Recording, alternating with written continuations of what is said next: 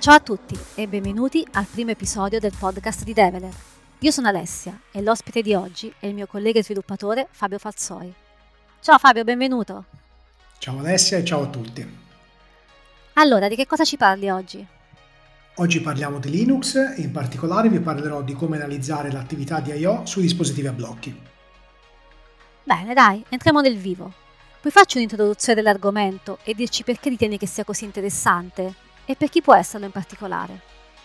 A mio modo di vedere si tratta di un argomento che è utile per un ampio spettro di figure professionali che lavorano con Linux. È importante sicuramente per lo sviluppatore embedded perché questo deve misurare il tasso di scritture su MMC per garantire un certo tempo di vita del componente, ma non solo, è importante anche per un DevOps o un database administrator perché questi devono monitorare le performance del loro server in produzione. Spesso le attività di I.O. su disco rappresentano il collo di bottiglia più rilevante. E più in generale, comunque, ovunque ci siano applicazioni I.O. intensive, un'analisi del genere è fondamentale per garantire determinati livelli di performance e affidabilità. E giusto per dare un'idea del problema, ricordiamo che il tempo medio impiegato per leggere un kilobyte da un SSD moderno è di circa 50 microsecondi, mentre un accesso alla memoria centrale impiega mediamente 100 nanosecondi. È una differenza pari ad un fattore 500 e questo dà una misura di quanto sia importante ottimizzare il pattern di I.O. delle nostre applicazioni. Tutto chiaro. Prima di passare al tool per l'analisi, introduciamo lo stack di I.O. in Linux. Cosa succede in dettaglio quando eseguiamo una lettura o una scrittura del nostro codice? Come si arriva da questa richiesta ai dati fisicamente presenti sul dispositivo hardware? Bene, partiamo da quello che succede in user space. Supponiamo ad esempio di utilizzare il C o il C++ per scrivere la nostra applicazione. Lo sviluppatore esegue delle chiamate di libreria, cioè delle libcall, per effettuare letture e scritture.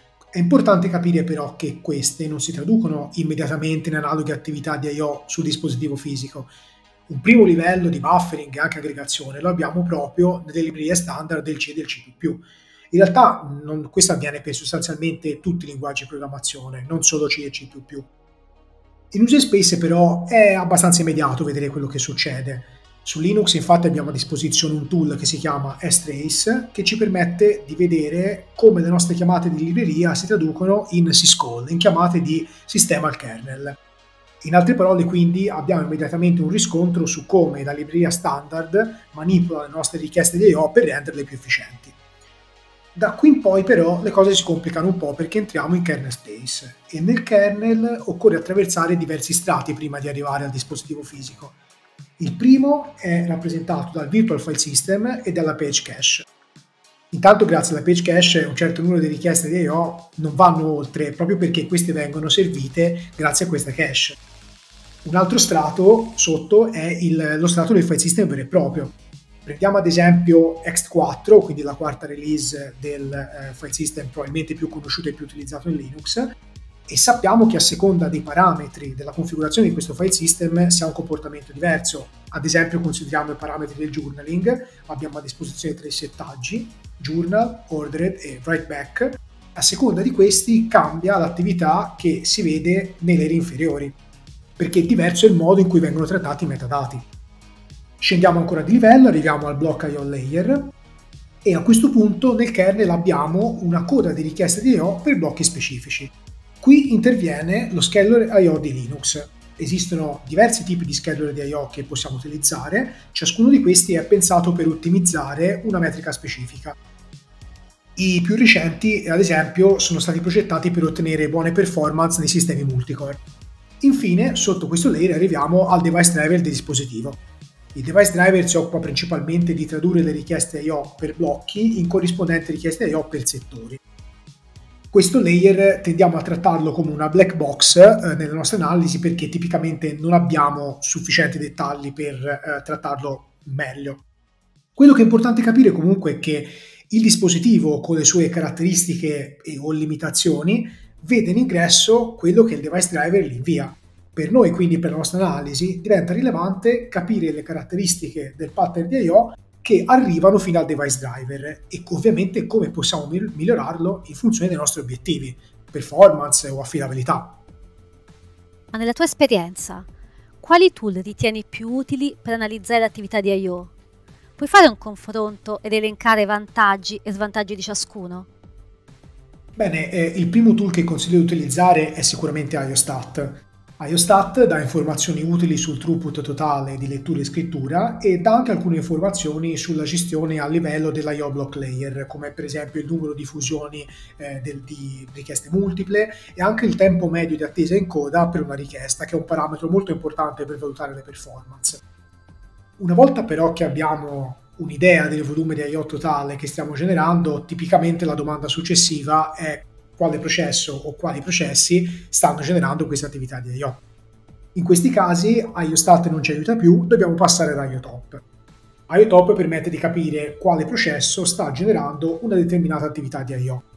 Ci sono anche qui dei limiti però, questo perché le informazioni che abbiamo sul totale dell'IO e quelle specifiche per le attività relative ad ogni processo non sono direttamente confrontabili perché sono recuperate da soggetti differenti che il kernel mette a disposizione. IOTOP inoltre per le attività specifiche di processo non riesce a, a, vedere oltre le attività di caching e non dà informazioni su quelle che sono le attività relative ai metadati. Personalmente quindi considero Blocktrace il vero asso nella manica che possiamo utilizzare quando vogliamo effettuare analisi molto dettagliate. Blocktrace, ce lo dice anche il nome, nasce in realtà come tracer, quindi eh, come tale è più adatto a capire l'andamento temporale di una serie di attività che avvengono relativamente all'IO, ma abbiamo a disposizione anche tutta una serie di tool di accompagnamento che permettono di interpretare le informazioni che eh, ci dà Blocktrace e presentarcele in un modo che sia facilmente consultabile, sia testualmente che graficamente. In particolare mi riferisco a BlockParts, che sicuramente è il primo tool da utilizzare per interpretare le tracce salvate da Blocktrace, ma anche a BTT, che è utilissimo in particolare per analisi delle performance dello scheduler di I.O., e anche a Binoplot, che ci permette di visualizzare graficamente il pattern I.O. dei nostri processi. Si tratta ancora di informazioni molto dettagliate, ma eh, il vantaggio è che possiamo ottenerle senza avere dettagli riguardanti il codice delle applicazioni che stiamo analizzando. Fabio, adesso ti faccio un'ultima domanda, la più importante e poi ti lascio libero. Supponiamo di aver completato l'analisi dell'attività di I.O. con i tool che hai descritto e supponiamo anche di aver effettuato delle modifiche per migliorare i problemi rilevati. Facciamo un esempio. Abbiamo modificato il codice della nostra applicazione oppure cambiato alcuni parametri del database che usiamo. Che cosa si può fare per verificare che le nostre modifiche portino a dei reali vantaggi? Questa a mio avviso è una domanda davvero fondamentale e questo perché troppo spesso quando facciamo analisi di performance oppure quando facciamo debugging di un'applicazione si tendono a fare delle modifiche e poi si tende ad autoconvincersi della bontà delle stesse senza fare ulteriori verifiche. Questo però è errato, bisogna sempre avere calma e verificare ogni passaggio utilizzando nuovamente i tool che abbiamo già descritto. Qui però si presenta un problema perché in alcuni ambiti prendiamo ancora l'esempio del DevOps che sta monitorando i server di produzione, ovviamente non abbiamo la libertà di replicare il workload che sta presentando il problema quante volte vogliamo, soprattutto non possiamo farlo sui server di produzione, che non possono essere utilizzati per test. Però Blocktrace ci fornisce un'interessante soluzione. Intanto diciamo che Blocktrace ha un impatto molto limitato sulle performance, si parla di meno del 2% sulla velocità di esecuzione, quindi è possibile pensare di lasciarlo attivo in produzione per salvare le tracce di I.O., quantomeno lasciarlo attivo anche eh, a intervalli di tempo regolari.